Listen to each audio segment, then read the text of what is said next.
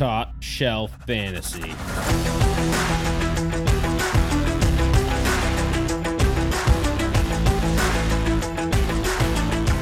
All right, Shelfies at it again. Podcast number 202. That's 202 for uh, you non college people out there. But it's July 15th, 2022. You probably hear this on Monday when it actually comes out.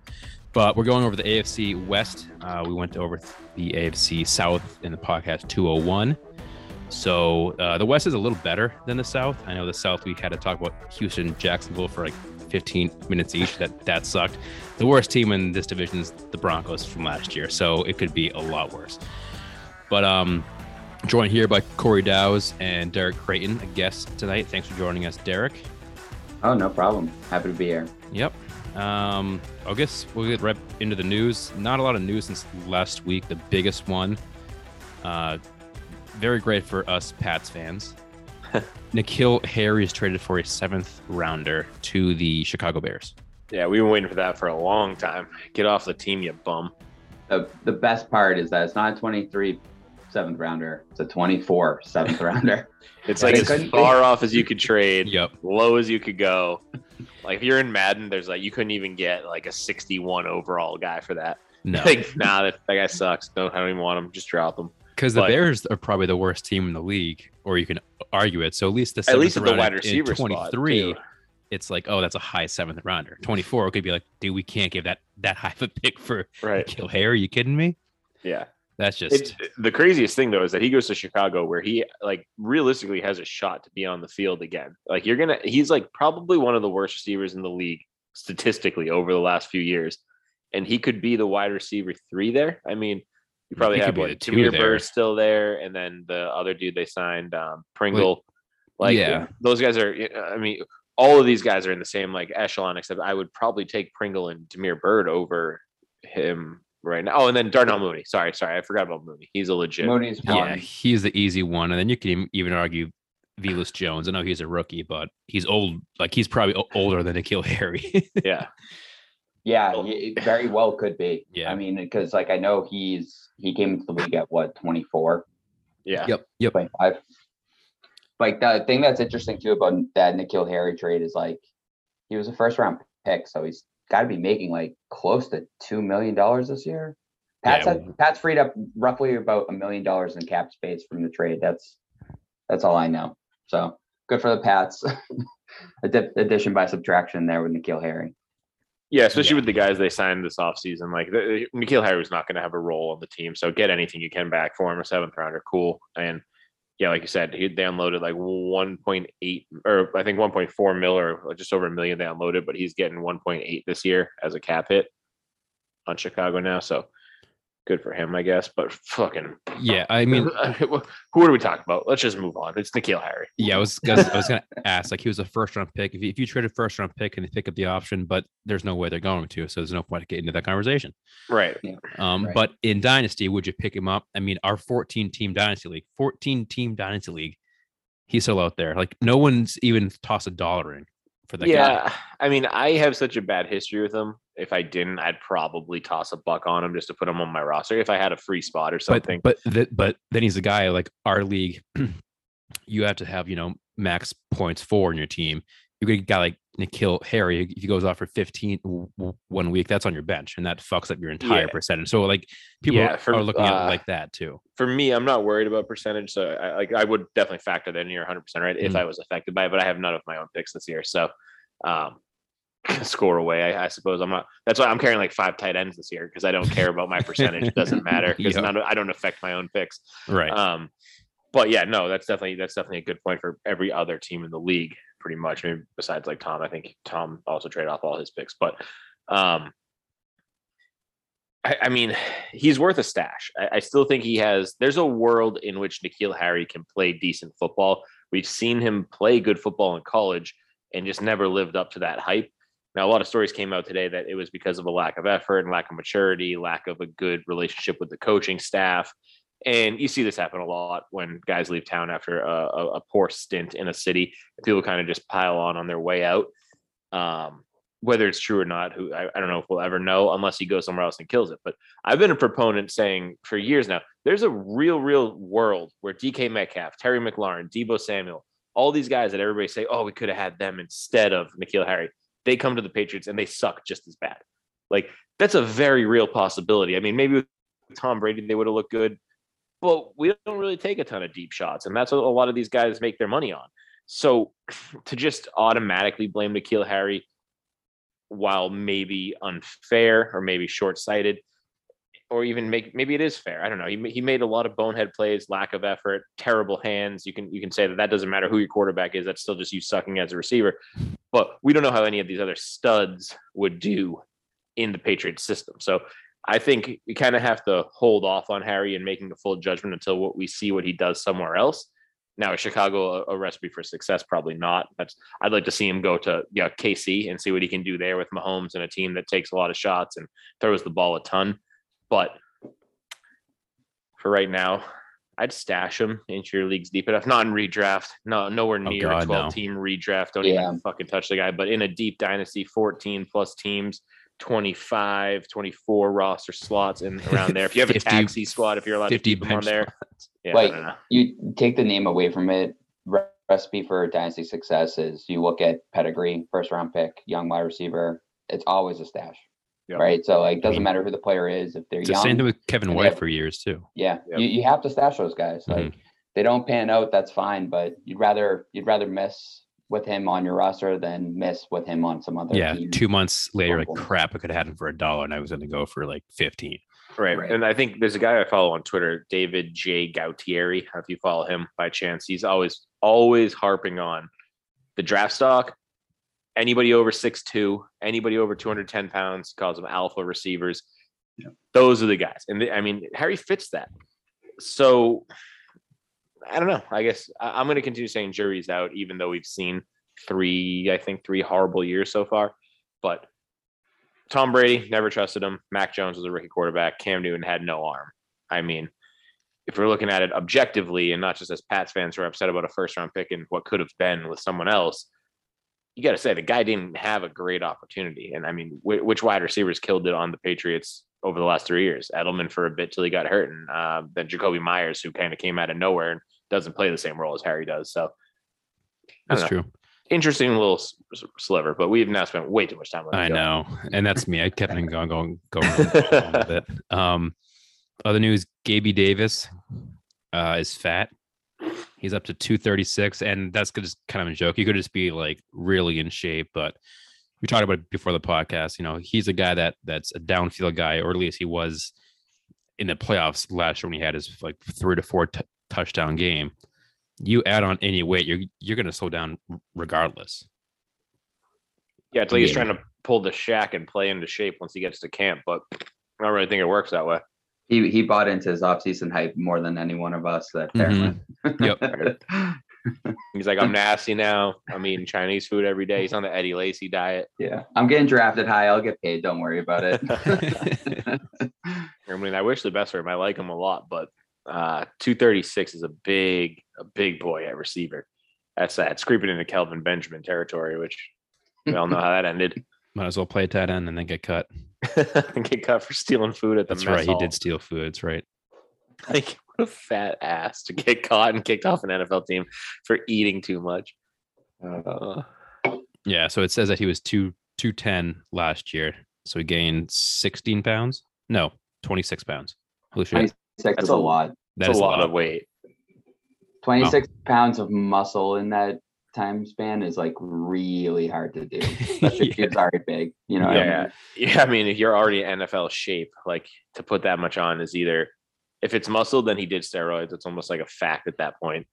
And if Right, it's fat, then it's no good. So, I mean, I think It's I a think your lose-lose. max amount of uh, muscle weight per month is supposed to be like three to four pounds, like actual lean muscle. So, I don't know, man. That's dicey. All right. Well, uh, that's the big news. Bad receiver and then a fat receiver. So let's get into the uh, AFC West. This is by far the best division. Um, maybe of all time. Best fantasy division, You- maybe of all you could time. argue it. I had had to go back, but if I had to guess, probably. I mean, so we have Off the top of my head, yeah. for sure. Yeah. Yeah. I mean, from the num the sheer number of startable fantasy players, or even like wide receiver ones the twos, those top twos, probably the most uh, in one Yeah. division ever, I'd Yeah. guess. So we have the Chiefs uh, finished 12 and 5 last year. Uh, the Raiders 10 and 7. The Chargers 9 and 8 and then followed by Denver with a 7 and 10 record last year. Um Dows, what division do they play this year? Is it NFC West? Yeah. I don't know. I sent you that text a while ago and then I lost it. So Yeah, I'm not I, I could be completely wrong. I think I, I think I'm completely wrong. So just keep going and I'll find it right now. Sure. All right. That that that sounds great. So the the Chiefs, of course, they're bringing back Patrick Mahomes because why not? He's paid what five hundred million dollars. So um again, one of the best quarterbacks in the league, finished as quarterback four last year. Um the biggest factor here is Tyreek Hill. Uh, I think that was one trade of this offseason that shocked us the most. I know there was the Davante Adams trade, but I think the Tyreek Hill trade was was the one that we're like, holy shit, he's actually going to leave Patrick Mahomes and try to go play with Tua.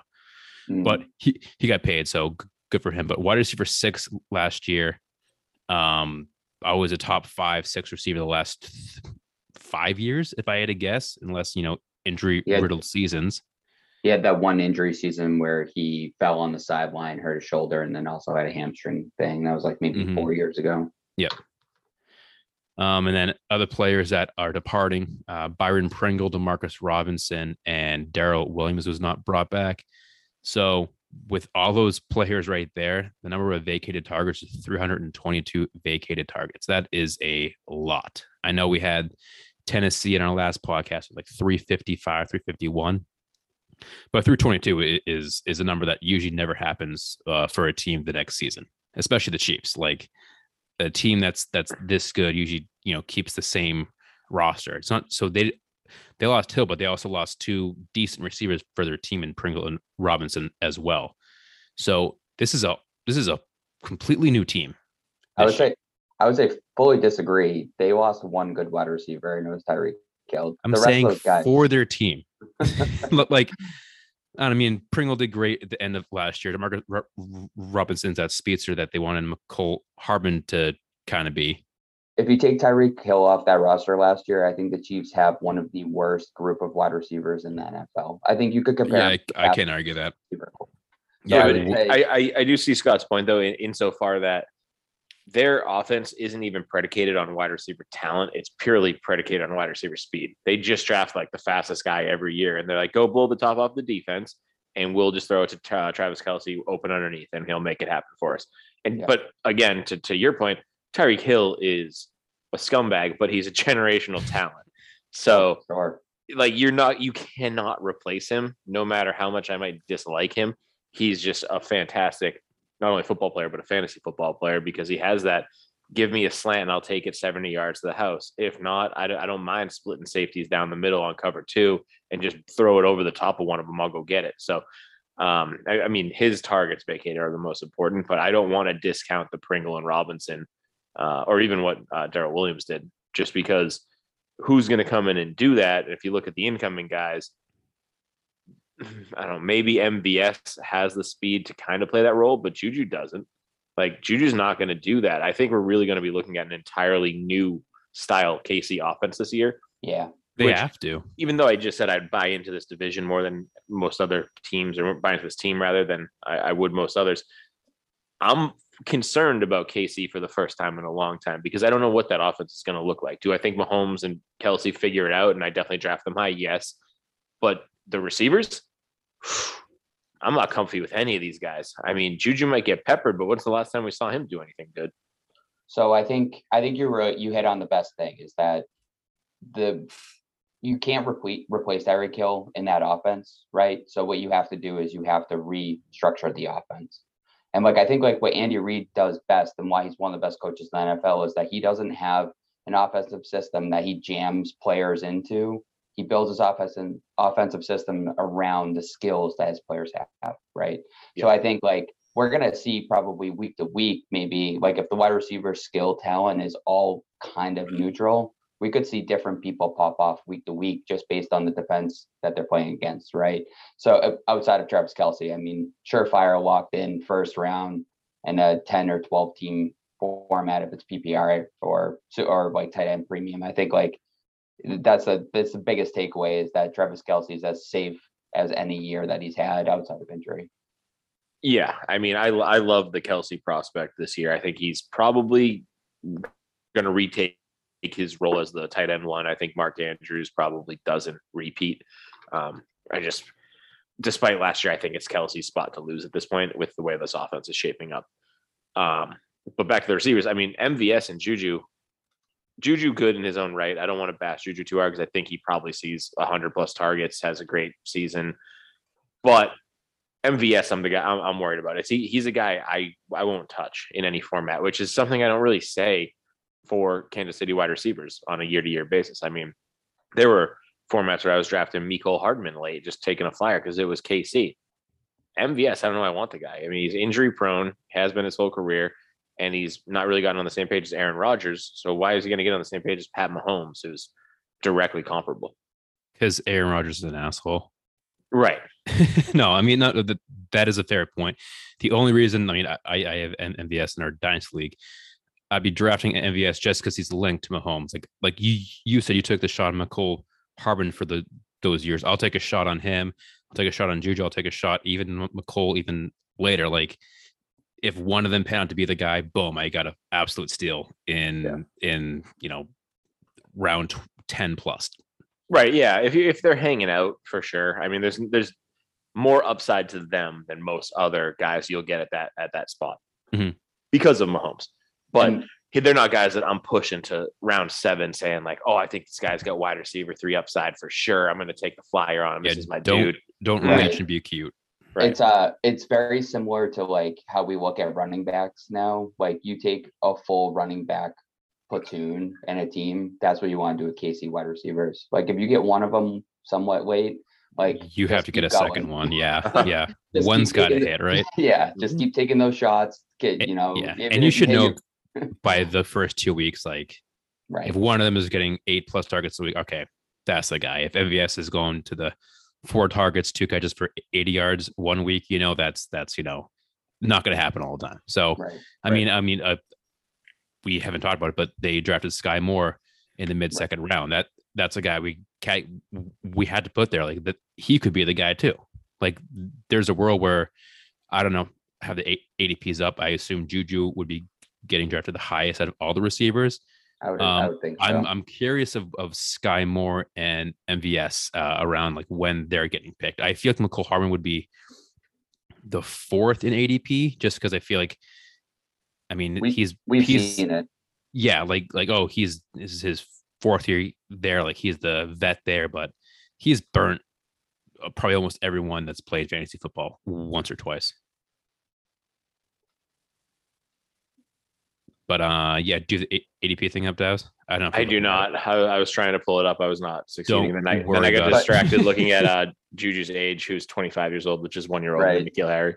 If it, it, but the thing is, is so like, young. If you're on the turn and you draft Juju, just draft Sky Moore too. Like, right? Because you're in like the eighth round, probably ninth round, maybe even later.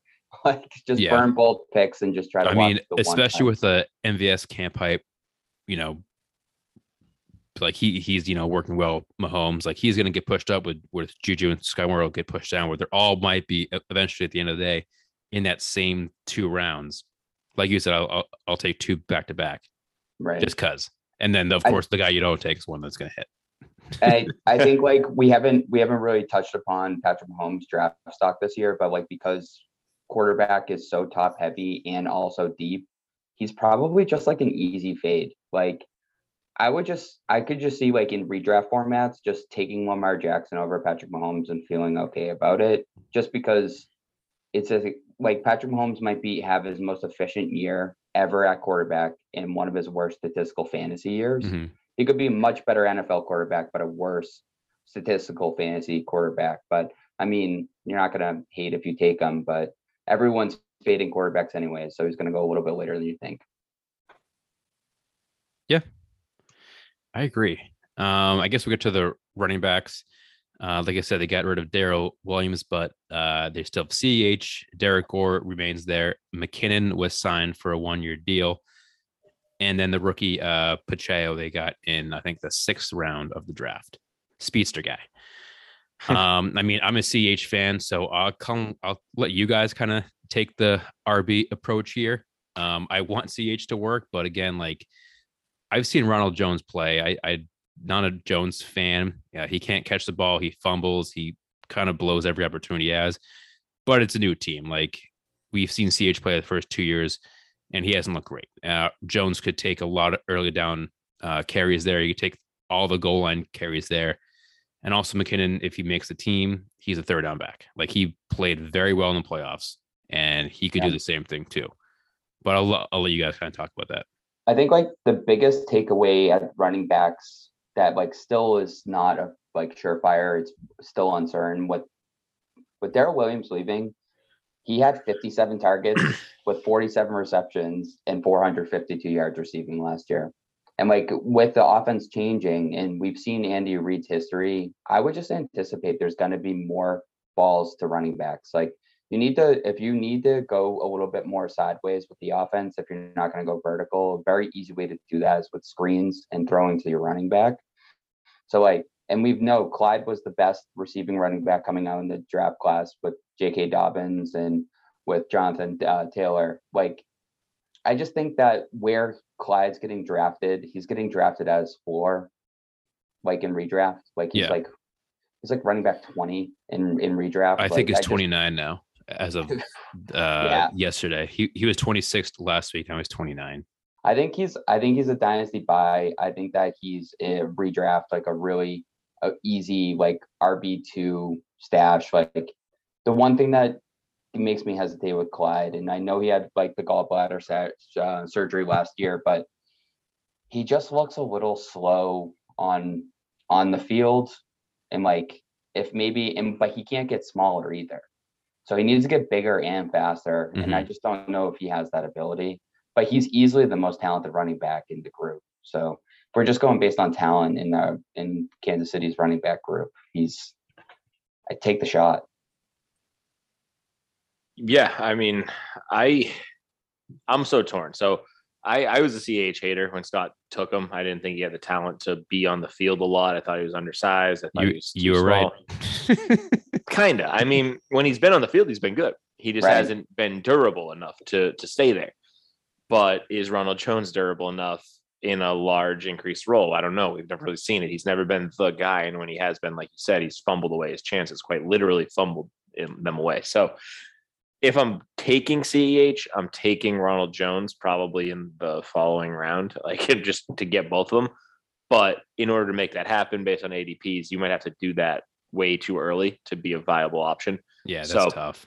I hang on Staying the away. fence and I probably lean towards staying away because I don't want to tie up two spots on two guys that will do the job of one somewhere else. Mm, So if I could go earlier and take a running back earlier just to get somebody who I could pick one guy and get that production from, or what I project them to do, you know, combined, I'll do that. If I can get two guys later that might have a little bit lower production, but I don't have to burn those picks and I can replace, or, you know, I can use those picks on wide receivers or tight end or not a quarterback, probably not that early. But um, if I can do that, I just think it makes my team stronger from top to bottom. So probably staying away from Kansas City running backs. I've done that for a while. I just don't have a lot of interest in them, which is unfortunate because if you go back to Andy Reid's early days, you've saw you've seen what he did with like a LeSean McCoy, Brian Westbrook type running back. Yeah, yeah, exactly. If you can get one guy who can do these things, and if Ronald Jones could figure out how to catch the ball or block reliably or not fumble, he could be that guy.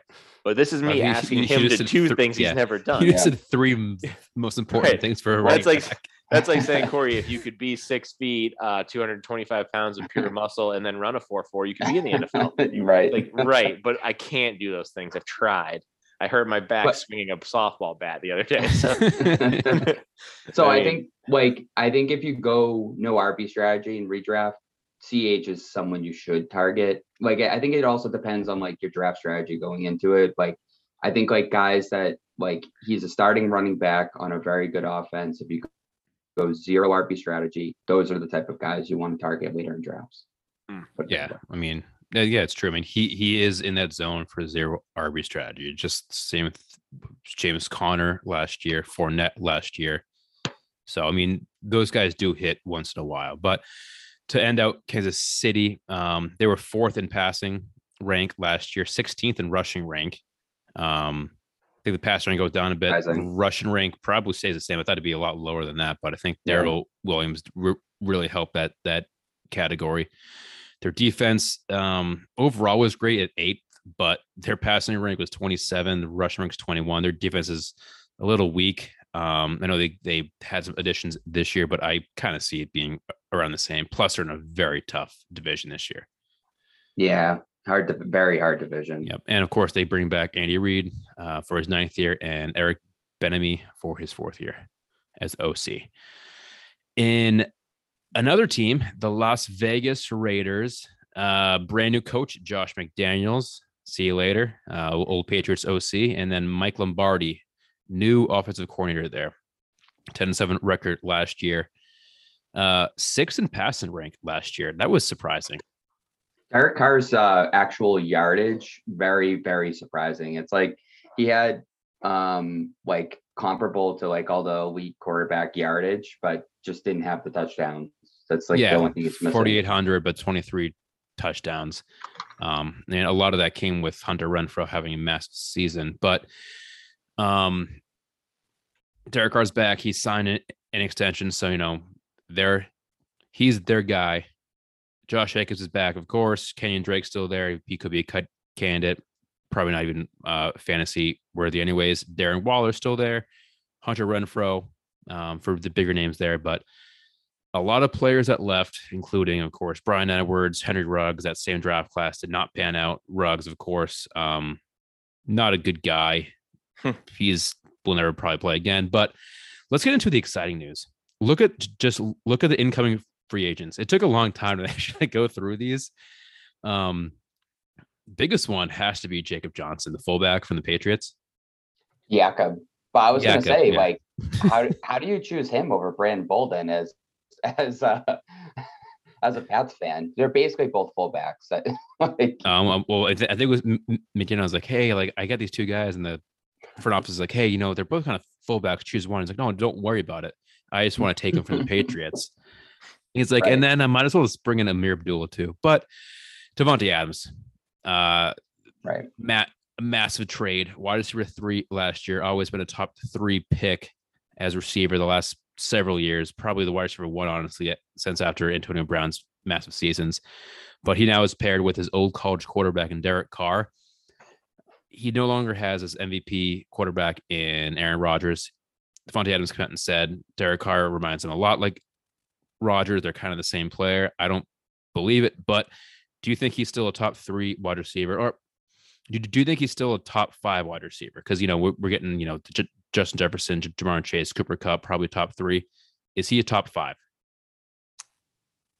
I would say so, in in my opinion. Um, if you do pure talent at wide receiver, hundred percent, that's easy.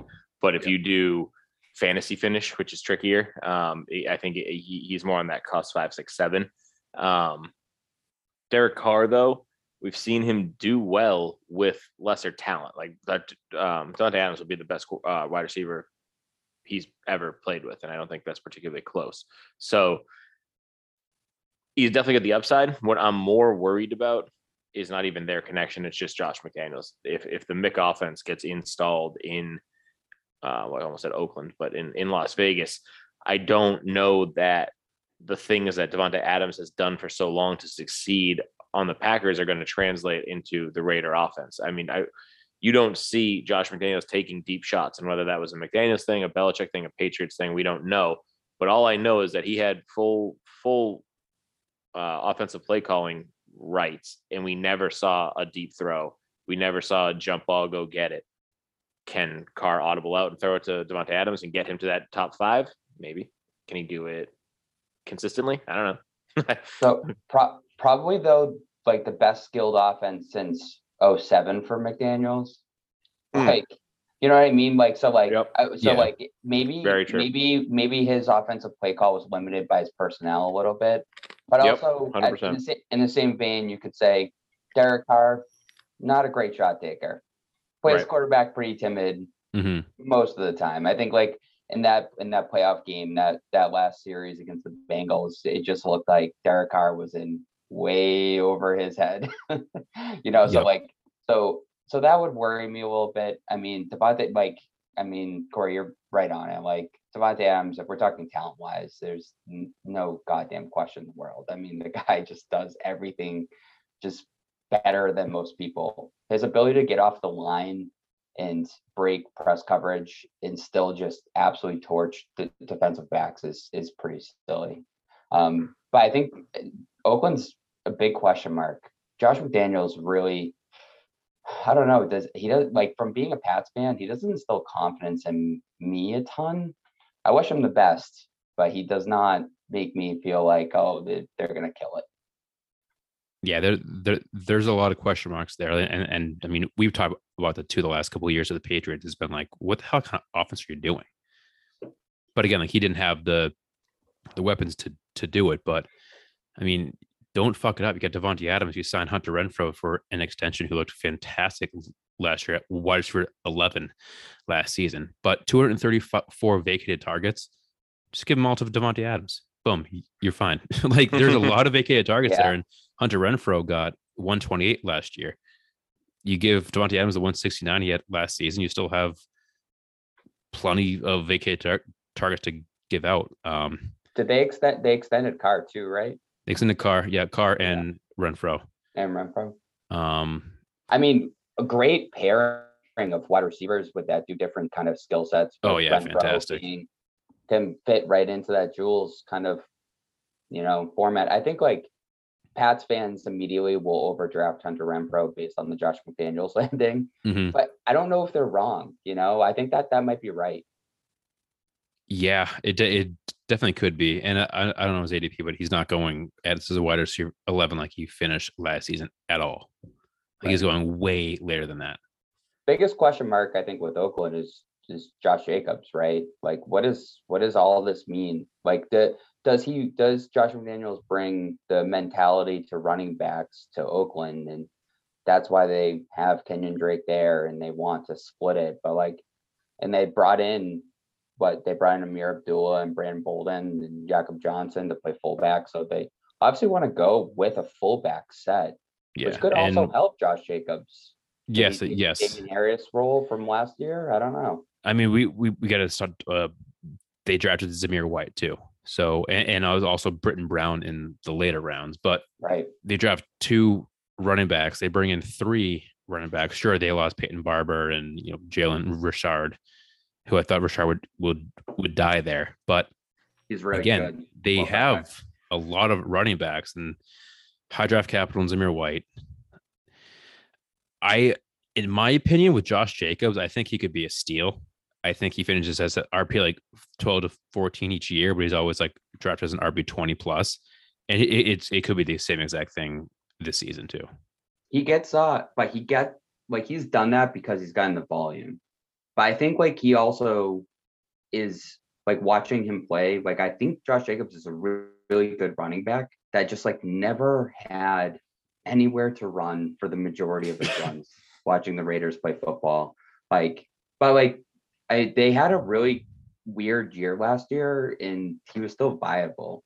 Like we're like not even a year removed from halfway through the season they lost their head coach to to horrible disgusting Mhm. emails that he sent that got washed into and then like henry ruggs happened last year too in the middle of the season this team went and like made a playoff run like that's a good testament to a lot of these players and like their ability to kind of like look past these things and buy in so i don't know i just went sleep on the raiders this year but they feel i feel more bullish about the raiders than i do about denver i would say that I like that. That's a take. That's a good take. Yeah I mean, their offensive line still is one of the worst in the leagues. So they bring in all these guys, but they can't build a line. But again, you said you know you bring the those two fullbacks. Hopefully that can help them. But Yeah. w- we'll see. Another great friggin' team on paper. uh, in the AFC West. Yeah. And another great team on paper, maybe one of my favorites on paper, is the Chargers. Uh, finished third in the division last year. God, this division's so fucking good. yeah. Um, but their passing rank l- last year was two. Their rush rank l- l- last year was 21. Um, I thought it'd be be higher, but I guess Ekeler, you know, does a lot in the air. Uh, their defense is kind of middle line. Their their rushing defense is complete dog shit. But their defense, and I I know it's all offensive players here, but their defense has gotten so much better this season. Holy shit! That you that defense on the paper is the old school Eagles from like oh oh six on paper. That didn't work out, but Except for Khalil Mack, the Khalil Mack signing might be the biggest impact signing like in all all free agency, like or trade. I think it was a trade, but like the addition of Khalil Mack to this defense with having Derwin James just roaming around the secondary doing whatever they want to do. JC and adding yeah. JC Jackson. The difference between JC Jackson and Nnamdi Asomugha in that in that not to go all the way back to that Philly super team, but like Mm. no one threw Nnamdi's way when he was on the Raiders because their second quarterback was always some dog shit cornerback Mhm. that got beat all the time. and he played one side of the field. Right. And he played one side of the field and he was more of a zone coverage guy. They bring in JC Jackson. He's a big bully cornerback that fits with the Derwin James scheme that they play. Like I the, the Chargers are probably the team that perennially probably disappoint everyone all the time. Like even going back to the Philip Rivers years, like the fact that they never won anything in those years, like Chargers are just losers, man. I don't know what it is about They them, really are. They just fucking lose. Yeah, I mean, and and back to the defense, they, they also Asante Samuel coming into his sophomore season. Um, Joey Bosa, they uh, Kenneth Murray there as well. Mm, Like they they they have a very good fucking team, Yeah, But- but can they put it all together? And they bring They're- back. No, they're on. they're um they they're favored to win the division. Almost all every book Yeah. has the Chargers favored to win this division. If I had to guess, I would I would guess that as well. I I wouldn't bet it because I don't think the odds would be as good enough for me to bet it. But um, they bring back Brandon Staley uh, for a second year and Joe Lombardi for a second year, the offensive coordinator. Justin Herbert, Herbert, Sherbert, um, sophomore season, Q, QB two, fantastic job again. Like he came in his rookie year, balled out, and everyone's saying, you know, he did great, but there's always a sophomore slump. He just, you know, took his middle finger and shut it up everyone's ass and just said, "Look at me, I'm QB two. Yeah. I'm here. This is my league." And he, he just fucking crushed it. Five thousand yards, thirty-eight touchdowns, fifteen interceptions, another three hundred r- rushing yards as well, and he didn't fumble at all.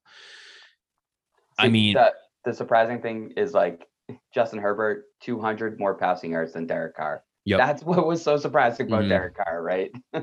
and not many um so 443 completions compared to Carr's 428 so a lot, a lot more yards in the air right.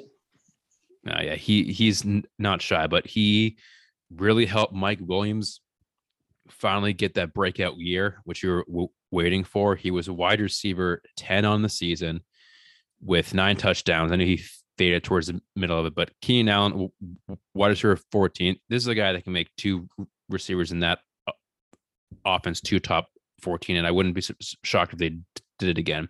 Austin ekeler rb2 last season uh played 16 games which was awesome. You know he's always the injury prone type of running back in the nfl but if you if you had him on your team is probably on a lot of uh championship teams. Great season. I don't know if he can um have 20 touchdowns again that that is a lot of touchdowns. Was like 12 rushing touchdowns, like was like his average is like five before last year. i mean Like, two, 206 206 rushing attempts and 12 t- touchdowns. That's that that that's very Well- good. Like that doesn't happen. The only thing like that I would say about it though is like it's so weird the Chargers go and they like they draft as I like Isaiah Spiller and it's like why don't you just get someone a running back that does the opposite you know of what Ekeler does they just go and they get the same guy they want to play the same offense so like I don't know Ekeler seems pretty safe to me outside of injury he also can do one-handed pull-ups which is pretty spectacular that's why i'm going to draft him early that reason alone. But yeah, I mean they they got rid of Justin Jackson. Not even rid. He's still a free agent. They could all, always just bring him back in. He was fantastic uh, when Ekeler was hurt and banged up. Like He was. Uh, in the playoff run uh, in the championship, I I had to use him. I had Ekeler, twenty one points in the finals or the or the semis, I think. But he's gone. Uh, Jared Cook is still unsigned too. They didn't lose that many big guys, but 133 vacated targets. Um, that's great. They bring in Gerald Everett, which I think is a very underrated signing this offseason. I, I I think he is a fantastic athletic tight end. Yeah. Um, I think the I mean you, Bad hands. you saw him with the Rams. Like he he was the tight end to own over Higbee because he was the tight end that's going to actually catch passes. So I do think he, he he's a sneaky guy. Uh, towards the end of drafts, like I'll, I'll take a shot on him at the last round. Great flyer at tight end. Drafted the same year as Higbee too, and then just played over him with the Rams for a while, and then the Rams signed Higbee and was like, "Okay, Gerald Everett, you're out of here." it was it was a Yeah. weird circumstance there. Yeah, But it was think that- very strange. The tight end position with like Kasparum has been a dynasty darling for two years now. Mhm. Like people really like just his like size to skill like um profile. he like, like six six yeah. six eight? and he's an absolute freak too. And like Gerald Everett is too, but Gerald Everett's a more, you know, a more polished route runner. Mhm. But I think like Tre' McKitty also was taken, I think, in the third round. last He was year. taken high. Yeah. He's on And, my like- dynasty team, and they signed Everett. Like, God damn it! This guy's never gonna get Yeah. a fucking shot. I just think that it's like, I mean, they're Gerald Everett's probably your best like upshot tight end there, but I wouldn't be surprised if any one of those three like end up with like 700 yards at the end of the season. Yeah, if I'd have bet on someone, it'd probably be Joe Everett. I would too. Me too. I agree. Dows, what are your thoughts on the on Keenan Allen, Mike Williams this year? Who would you Keenan Allen. rank? All right, uh, In any question you're about to ask me, Keenan Keenan Allen. Allen. Okay, Um, that's fair. He's been I would as one well. of the most consistent wide receivers that I feel like gets no props for it for the past like I don't know seven Ten. years. yeah, Yeah. he he For a blew his while. what he blew his spleen out that one year, and everybody's like, oh, he's injury prone. Was it like six years ago now? Yeah, it's like, dude, it was a Yeah. million years ago, and he like, okay, he had a spleen burst. Like, so sorry, like it's not his fault. Every other year, he's been the picture of consistency. Hundred ballpark catches, like in that in that range. I think it was like ninety catches he gets almost every year. The guy is just consistent, and when I'm looking for a guy on my team, Keenan Allen's one of the guys I look for every single year. If you looked at my team in most leagues that I don't have like UTSF guys that know that I like you know about Keenan Allen because you actually like look at football and respect him. Uh, like he falls to you late because people are like, oh, dude, Keenan Allen, man, no, you don't want him. Mike Williams is the hotness right now, or whoever the hell else might be there. Dude, it's it's Keenan Allen. He's the guy that you should want. Herbert's on the same page with him. He's the focal point of the offense. Sure, Williams does a lot of cool stuff, and I like Mike Williams too. I mean, I like everybody in that Charger offense. I really don't think you can go wrong with Herbert slinging it around a million times, but Keenan Allen's the boy. Like that's that's what you want. He's a dog. And he wears a loose. Anybody who wears a loose hoodie underneath their jersey can play for my team. Yep, that is so true. Like, oh, that's Love gonna it. weigh him down. Actually, might help him though. He's like, I'm I'm too fast. Yeah. Maybe If, and if we had down. IDPs, I'd have Devin McCourty out there too with his long Yeah, sleeves, baggy sleeves. But He's a back to your tactician, tactician route runner, Keenan Allen. He's an ultimate professional. Oh yeah, receiver. his right arm is phenomenal. But back to your uh, no less than ninety catches. Mm. 2016 was that massive injury week one. He still had six catches before he got hurt. But after that, 102 catches, 97, 104, 100, 106. Talk Right about range. consistency. Like Yep. That's a guy I want. Then he finishes w- w- wide three, then 12, 6, 14, 10. So you're not going to get worse than 14. And that's Right. also that's also with two different quarterbacks. You know, like the ultimate test of that is like he Right. did that with two different quarterbacks Right. over those last Mhm. five years, right? God, I Right, love and- Keenan Allen. And you're he's a guy you can grab like a lot of times third round.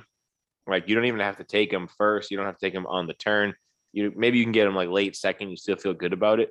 But he is a guy that slips to me in like the third round. Him and Joe Mixon are the guys that are always down the third round. And I feel like I still always end up with them. And I'm usually pissed about Joe Mixon worked out last year. And then I'm always happy with Keenan Allen. Yeah. though. Mhm. Team unsexy, but put Yeah. up points, right? Yeah. I think like I think like to bring this back to dynasty a little bit, if you're a contender, Keenan Allen for 23 firsts or 20 or a package of a young player in a second, I mean, that's that's money all day. Go get him in dynasty. Like everyone's gonna be like the wheels are about to fall off. hmm If he's on a Get team now. that's a middling team, like that's a great, he's a great dynasty buy. Yeah, and he's so disrespected. You might not even need to give up a first. You might be able to give up like a second and a young piece, or like a fill a tight end need, and somebody might be like, "Oh yeah, dude, Keenan Well- Allen, he's not. Yeah, we'll deal that." In the in the dynasty mentality, if like you're like the contender, I mean, like you're giving up a weight 23 first, right? So Well, I yeah. think Oh, that yeah, his yeah. value, his value is equal. I think like that's great value to get Keenan Allen on your team is like a weight 23 versus. Yeah. kind of Oh yeah, I agree. I would Alright. do that for sure. Mike, Put Mike you over the Williams edge. Is, Mike Williams is a, is the sexy pick, and he's boomer bust. Like I, I I don't know. Yeah. So like if you look at his game log with Mike Williams, you see like in the middle middle of the season last year, Justin Herbert just stopped throwing the ball down the field. I don't know what it was. I don't know if it was game it was the game scripts or if it was like what they decided to do on offense. Not really sure. It was They just stopped throwing the ball downfield. But like I know Mike- Williams got dinged up a little bit, but still, he, I mean, That's he's out true. there. Yeah, that, that's right. He was. He was dinged up a little bit. Maybe they changed their offense a little bit because of that, but They could mean, have.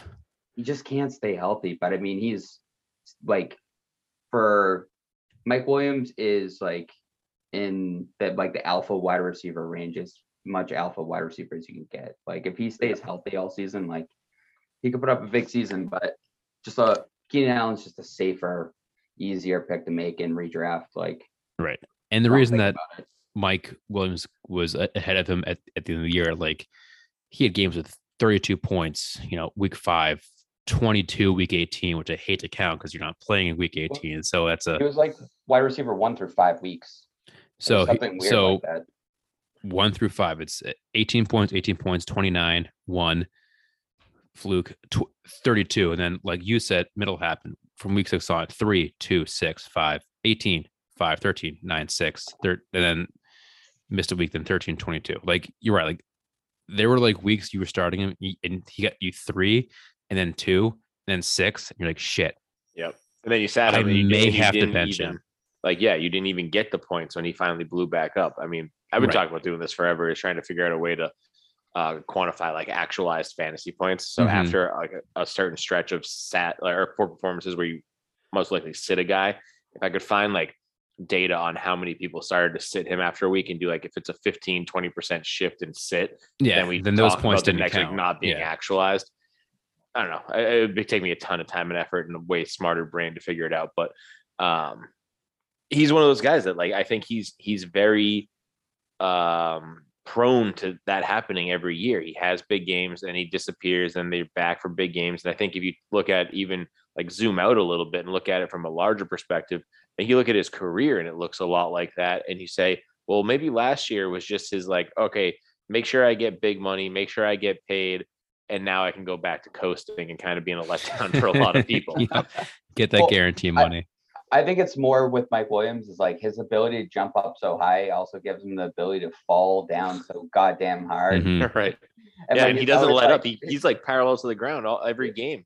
He's always separating shoulders and like messing up. Like he has just so many fall injuries, you know. It's like Yeah. sometimes his, his Well, yeah, he he yeah. he goes so hard. yeah. Which you But- can respect, but if you're going to the point where you're hurting yourself, it- you've it's done dangerous. No good for the team. Right. Uh, before you go. leave the Chargers, um, the running backs, I think we can always say Ekeler is at least a top four running back to be drafted this year. Um, but how would you? f- I don't know that I put him in my top four to be drafted this year. I- but I'm he's mine too.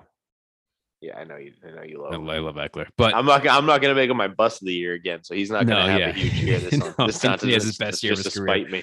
yeah. Um, so are you drafting Isaiah Spiller, or are you just drafting him? Is he just a handcuff for Ekeler? I wouldn't even cuff drafting him in in redraft. I wouldn't even cuff him. I don't. I don't care. I don't. Want Spiller. If it's dynasty, sure. Like I think there's It's a I think there's value. right. Different, it's a completely different story. Cuffs are important in dynasty to the point where like you're crippling your team when you don't have them. Redraft. I think if Isaiah Spiller, if Ekeler goes down and Spiller's there, I don't think Isaiah Spiller is somebody I feel comfortable starting as more than a flex play, anyways. And even that I think might be pushing it. So not gonna draft him in redraft, and I'll probably end up eating those words. But Yeah, I'm recording this. I wouldn't I wouldn't draft Spiller in Dynasty. Like I think he sucks personally. That's just my personal I mean, opinion. wasn't he on the guy. horrible in But- college his senior year and then horrible at the combine? Yep. He had a rough combine. He was fine.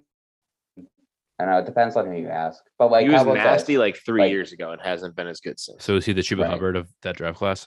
That's a that's a fair comparison. But Chuba like Hubbard was the next to, big thing. Gun to your head, Scott. You're telling me that you're gonna take Ekeler like over Najee Harris?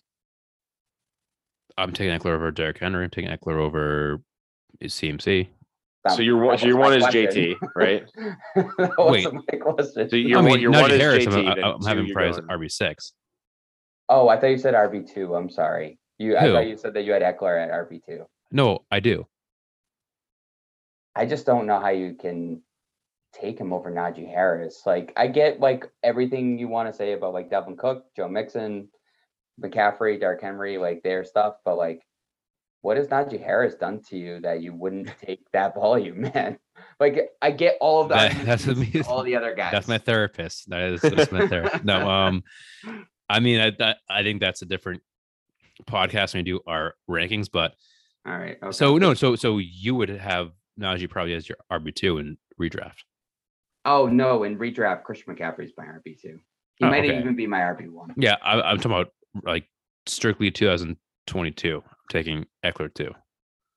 I would take I would take Najee Harris over Ekeler this year. Okay. That's what I'm saying. All right, all right. Bold prediction. I, th- I smell a treehouse bet. I'm Smell a I'm, treehouse sur- bet. I'm just more surprised that you're off Derrick Henry at two. I Oh, thought no, uh, I, I I I got Derrick at three. and in half PPR or in full. I mean, in full, maybe you want to grab Ekeler. I guess I could get that, but half PPR, I, I don't think I'm I'm letting D Henry walk on me at two. Is there Okay. I I won't jump into a Tennessee. I would I don't want to derail the the theme of the podcast, my bad. Yeah, Please, that- the division previews are ripe for derailing. I'm just saying like Tennessee just feels like it's ready for imploding. Like I just it just feels weird. I don't know what's going on in Tennessee. It just feels like they're ready to suck. I think right. Malik Willis and Derrick Henry are going to be running some crazy option shit, and it's going to be fantastic. Like Yeah. right A right lot of after they double lose sixes. their tenth game, Malik Willis will come. Yeah. Yeah. But imagine that. Imagine that decision, that like that point of decision for a linebacker or a corner or safety that comes down to help out, and you're like, all right, well, it's Malik Willis, pretty damn fast guy.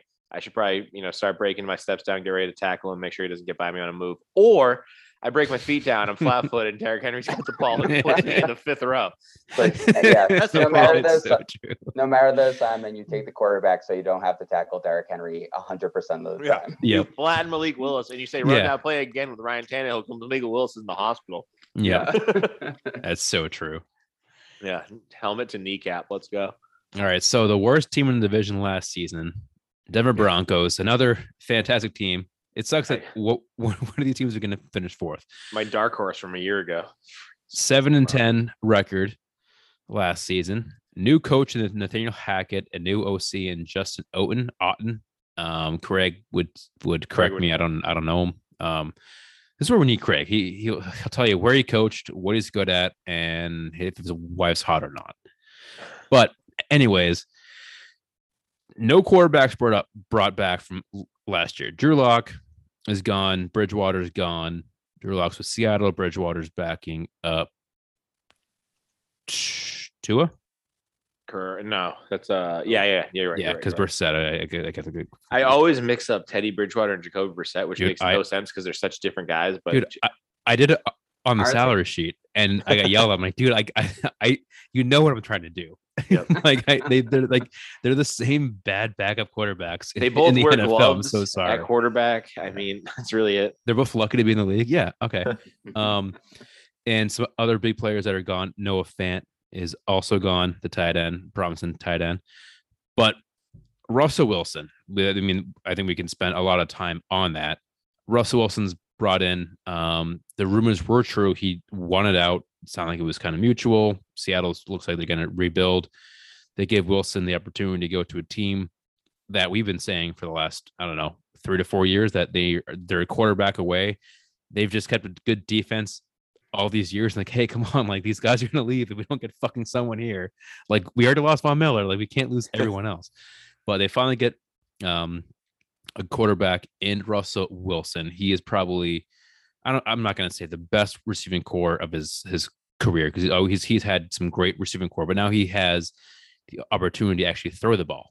Like he he's got those chains off and he can throw the ball now.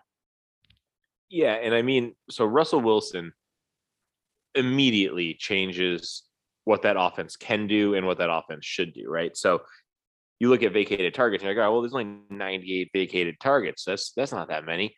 And you go, all right, but let me do some quick math here. And Teddy Bridgewater and Drew Lock threw the ball like 350-ish times, maybe 360. Don't check my math. But Russell Wilson hasn't thrown the ball 360 times in his career ever. He's thrown the ball 50 times, like minimum more than that every single season that he's ever been in the NFL. And in some of those seasons, he's thrown the ball 200 more times. So yeah. instantly, you're like, this offense is changing. Whether it's changing for the better or worse, we'll see. But they're going to throw the ball more. Russell Wilson didn't go to Denver to say, okay, let me turn and hand it off to the running back. We, he might turn and throw it to the running back. Right. I said it was interesting. but uh. it's just it's kind of just you don't even know what to expect from this team except more volume in the passing attack. It, and it's not even more volume. It, it's it could be close to the same, maybe a hundred more. I know it's kind of asking a lot, but with the team last year, it's not a lot. But just more consistency. You know, a better percentage. You know, a guy that's not going to overthrow Sutton every throw, a guy that's not going to overthrow Jeudy every like a guy that's getting get it there. And you look at the vacated targets, 98 vacated rushing attempts, 40. Like, oh crap, all right, this is the, the same team. But yeah, it is oh, almost the exact same team with an MVP s type of quarterback. Right, and, you, and can, you, you can even look at it and say 100 more attempts in last year's offense for the Broncos is three additional games. Like, what could Russell Wilson do in three additional games worth of passes? Right. Quite a lot, I'd say. I mean, last year, even on a noodle arm with a broken finger where he missed, you know, significant time, he threw the ball 400 times. How does Drew Lock and Teddy Bridge Muffins not come up with that number of throws? I, I don't even understand. But they did, and I think it hurt the team in the long term because if you have Russell Wilson slinging the rock around, what does that do? I mean, it's this cliche as hell, but it opens up the running game and it opens up the short, quick passing game, and you get these little punches in, and then all of a sudden, Jerry Jeudy's got space to operate. Courtland Sutton is catching bombs now. Tim Patrick is carrying a thirty-three million dollar bag around. Like these yeah. guys are getting money because they intend to use them. Also, Russell Wilson easily one of the better play action quarterbacks in the league, and like having a good running game and also options on the outside. I think I think it is a really good fit for him. But I think the Russell Wilson addition, the thing that I think that people aren't really talking about is that there shouldn't be enough carries for Javonte and Melvin Gordon next year. And that's like, I don't know what to do with that. And they both had 203. Uh, so 203 attempts each. Melvin Gordon, 918 yards. Javonte, 903. Like you, you, you can't have a more compare. you don't write that. You can't. You, you, you couldn't even try. I mean, Melvin had uh, eight rushing t- touchdowns. Javonte had one more receiving touchdown. They finished RB 17 and 18 last year. That's not going to happen. I mean, could Javonte no. finish RB 12 to 16? Sure. But that means Melvin Gordon's completely washed away, which I don't think they're going to do that because Melvin Gordon was brought back. And I saw him play last year. Like, he's a veteran back that a guy, Russell Wilson's going to want to fucking pass, pass block for him. And, and Javonte Williams right. struggled on the goal line. I mean, part of the reason that Melvin had more touchdowns is because Javonte couldn't punch it in right. a lot of the time. I mean, he got the shots at it and just couldn't do it. So mm-hmm. he probably worked on that. If he goes out, you know, week one and he friggin' smashed through the line on the uh, right on the one yard line, maybe he eats some of that role. But I mean, like, like you said, it, you can't script a 50 50 split better than this. And even when we talk about a 50 50 split, I think we usually talk about a 150, 200 yard gulf in running backs, and we still call it 50 50. Yeah. like, It's never right. a 16 yard gulf with identical carries. Yeah, the, the but like I just think that the 406 carries between the two of them is just untenable. You- Bringing in Russell Westbrook, uh, Russell Westbrook, Russell Wilson. yeah, Russell And- Westbrook would take the ball up. yeah, yeah, he takes then- the ball a lot. then they would have no cares if Westbrook was there. But again, like you have Wil- Wilson there, and like Dallas said, they're going to throw more, but you're also getting it. Hopefully, a healthy Jeudy, a healthy Sutton, a healthy Tim Patrick, and you're going to throw more to them because last year, you know, banged up Jeudy or suspended Jeudy. I forget what it was, banged up Sutton. So you had to kind of lean on the run more. The only thing I can see is like they might be able to do it is if, if they're up in games. But again, they're in this division. There's no you're up in games, you're running the clock out. You're it, it's gonna be every possession you have to score pretty much And- the, if you're playing these these teams. and they're not that far below the division average on um, overall offensive touches. So it's not like you know there's just freed up plays that a faster tempo comes in and, and, and creates for you out of out of thin air. Really, Mhm. I mean they're at 809 offensive touches. The high on the division is like 890. Averaged out there like 860 ish. I don't know how it looks across the league, but specifically in the division, if you're only grabbing another six, 50, 60, 70 plays, they're not all passes, but mm, maybe they have to be. I don't, I don't know how this offense looks. So Mm. as hot as people are on Denver, I think Deeks mentioned it earlier. He's hot on the Raiders. I would have said probably before this podcast, I was bigger on Denver. I think I might be shifting to the Raiders camp. It's not as hot a take as I thought it was. Well, so I Apologize. the the other thing with the with specifically Denver, like on the defensive side, is that I think that they're a lot more shallow defensively and also on the offensive line than some of the like the other team like the other teams in this division are so goddamn deep in a lot of these positions. And I think Denver finished at seven and ten last year mostly just because of injuries. And like I don't think that's out of the realm of possibility again, is that if they have a few more injuries because their division is so difficult that they'll struggle to compete. Like that's the only reason why like I'm not as hot on Denver because I also don't think that they've drafted overly well over the last few years. I don't think that they've had Did they get Surtain last year. yeah, he's good. Yeah, He's really he's like really, really, really good. He's one of the top like 10 cornerbacks in the league.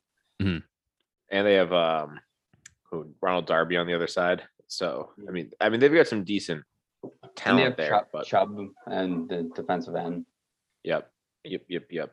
Oh, and bless Austin. So I mean, it's pretty much a wrap.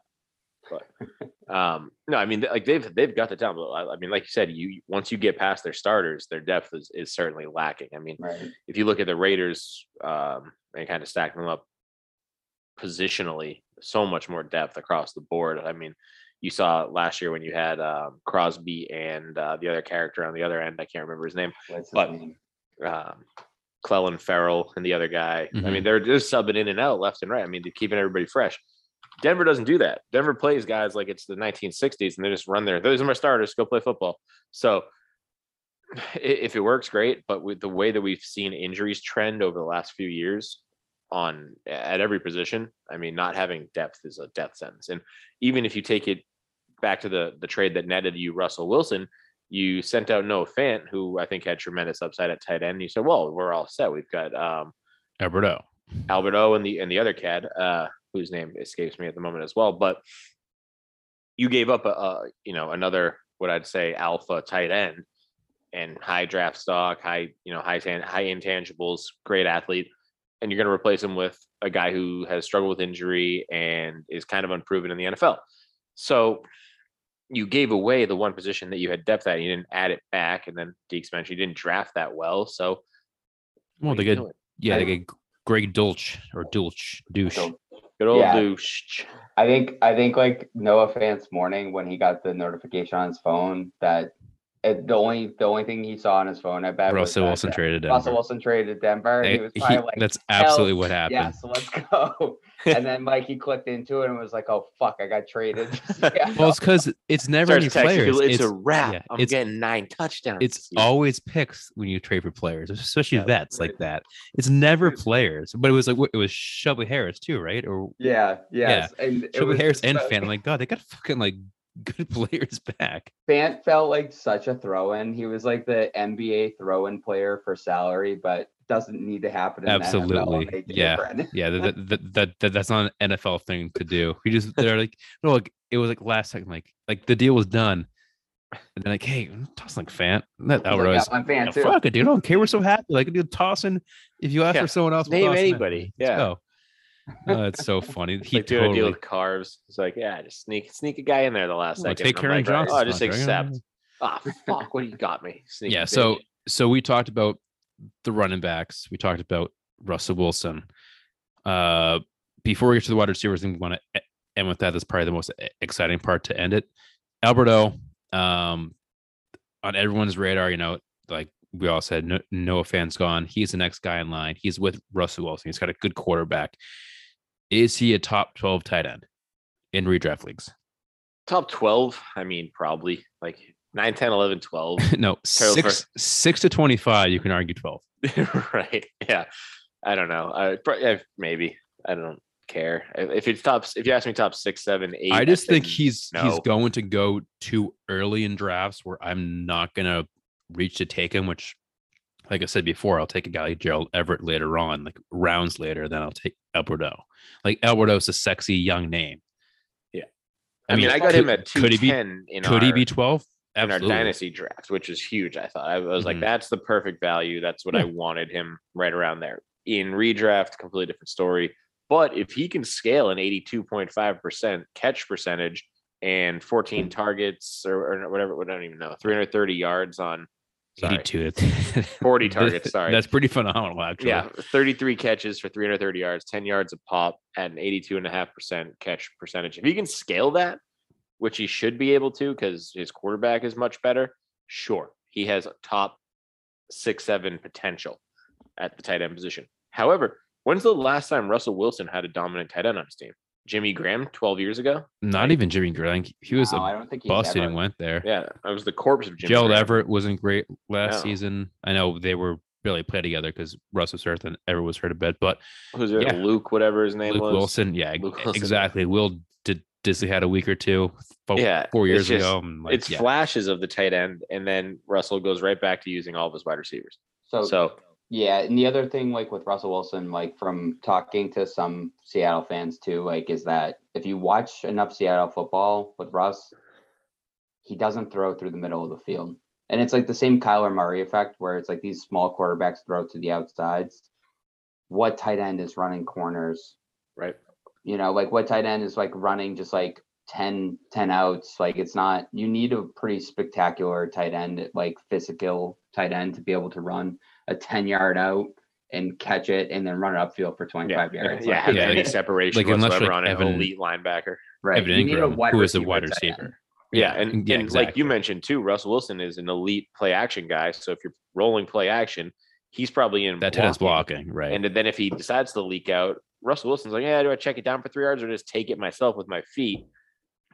What's you know what's the difference? And I think Russell Wilson, you see a lot take a few uh, few extra yards on his legs instead of dishing it to a, a tight end to save him says save himself three steps, or he'll bomb it deep to the wide receiver that's way downfield off the play action. It's kind of similar to what we saw Matt Stafford do when everybody asked if he could run the play action in the Rams offense. And how did Rams tight ends fare last season? Not too hot. Yeah. no, they no, they did not. Um, Scott comment. Tyler and Higbee? again, yeah, Higbee, my my bu- my breakout. I can't stand that fucking guy. I know. I, Hey, he's a very, very good tight end. He's he's one of the best blocking fantasy. tight ends in the league, and, and and that's why he gets paid as so. Exactly. Um, but again, drafting like, him and N'Keal Harry, and I'm starting a points per block league. He has It's your block.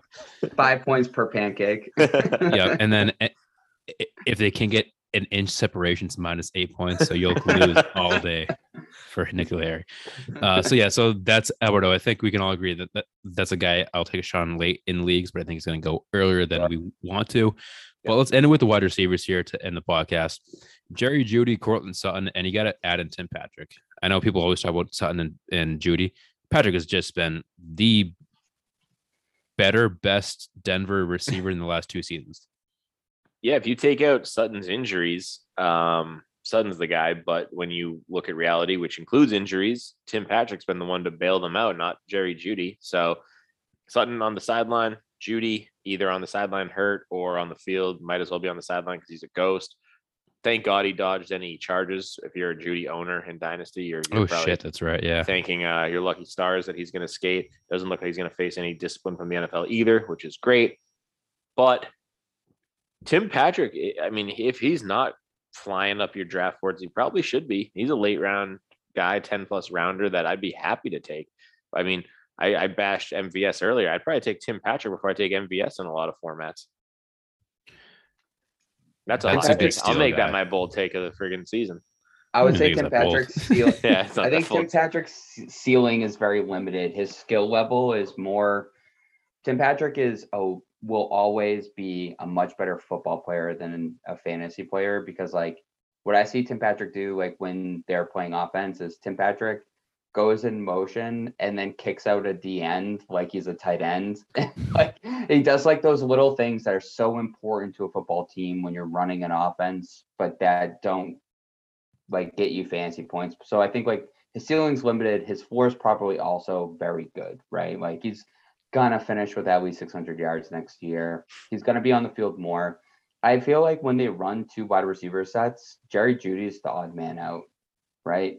Like Tim Patrick and Courtland Sutton are on, on the field in, in two wide receiver sets for them. Like if they go, you know, um, like 21 personnel, it's Yeah, they fit that alpha prototype better than Jeudy does. Right. And Jeudy probably runs out of the slot a little bit more, which maybe that's good for him. But I feel like if we do we want to sit here and also try to like mold these wide receivers into Seattle's offense and say Jeudy plays the Lockett role and Courtland Sutton plays the DK Metcalf role? Because I don't think that that's right either. Yeah, No, and I don't I even think- know I- that I Seattle's offense carries over to Denver, so I don't even know if Yeah. there's any like Well, I fruit to mean- bear by making the comparison. But But like we've seen we've quarterback seen, wise like, does. when Peyton Manning came to Denver, they brought his offense in. Yeah, I just think Peyton Manning's pedigree is a little bit more um, supreme than is Russell Wilson's. I don't know. Let's go. Let's go with the numbers.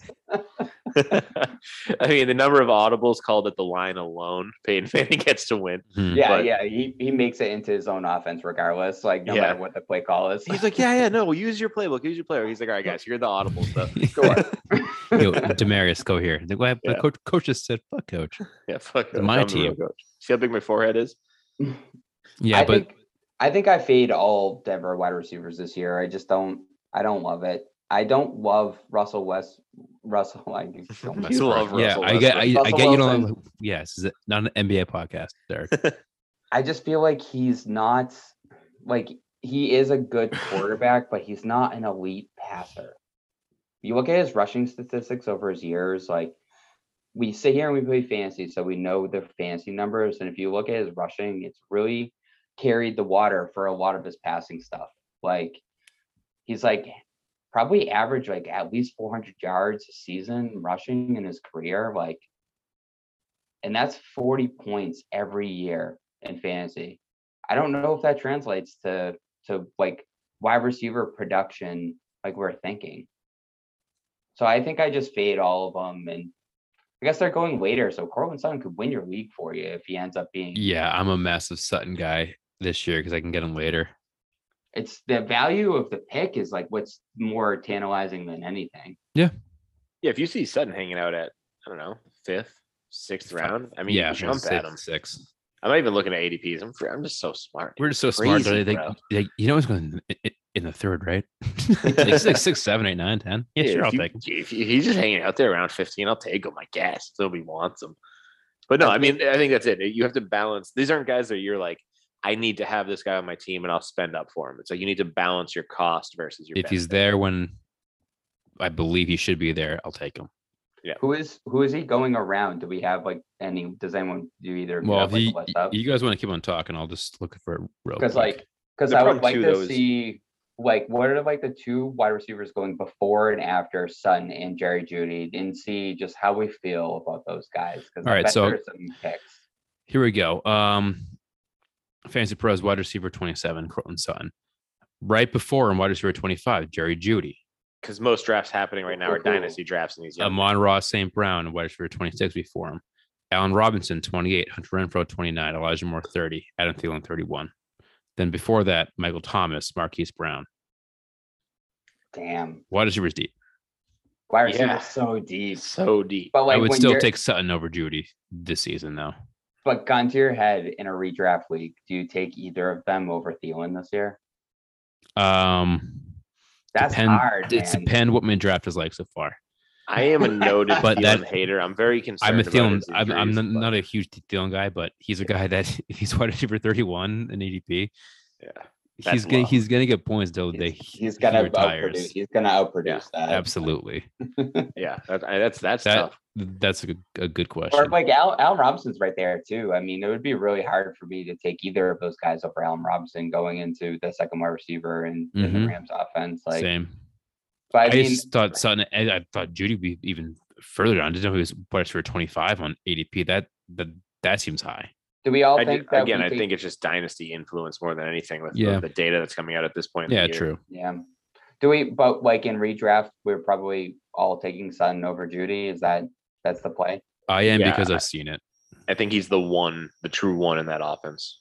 Yeah. Like like you- you said, he's going to be lining up more during each game than Jeudy. Like if I it- think for sure Yeah. snap count, he'll definitely win the snap count. Like I just snap don't percentage how, is, like, is fucking massive for wide receivers. yeah.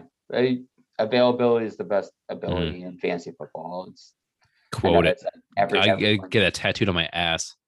So am I the first person to say that? I think so. I think ever Think so. actually. yeah. That's mine now. Yes, it's fine. I'm gonna patent that, and it's gonna cost you like eight thousand bucks. It's fine. Uh, all right, so I, I, I I guess we kind of spend a little, not too much time because this this division is again the best division we'll, we're going to go through. The best division we're probably going to see. There's going to be highs. There's going to be more lows than we think, but there has to be lows. I mean, not every team in this division is going to hit every single week, but it should be a lot of fun to watch. I, I I'm very excited to see it. And um, Dows, do you want to take us out? Yeah. Um, as always, follow us on Top Shelf, FNTSY, Twitter, Instagram, Facebook. Hit us up, ask us questions, start asking us about trade stuff. We should have a draft kit coming out somewhat soon for you. Probably like Um, next three weeks? Question mark. Yeah, something like that. But other than that, stay fluid, stay loose. Top Shelf Fantasy. Stay fluid. Stay loose.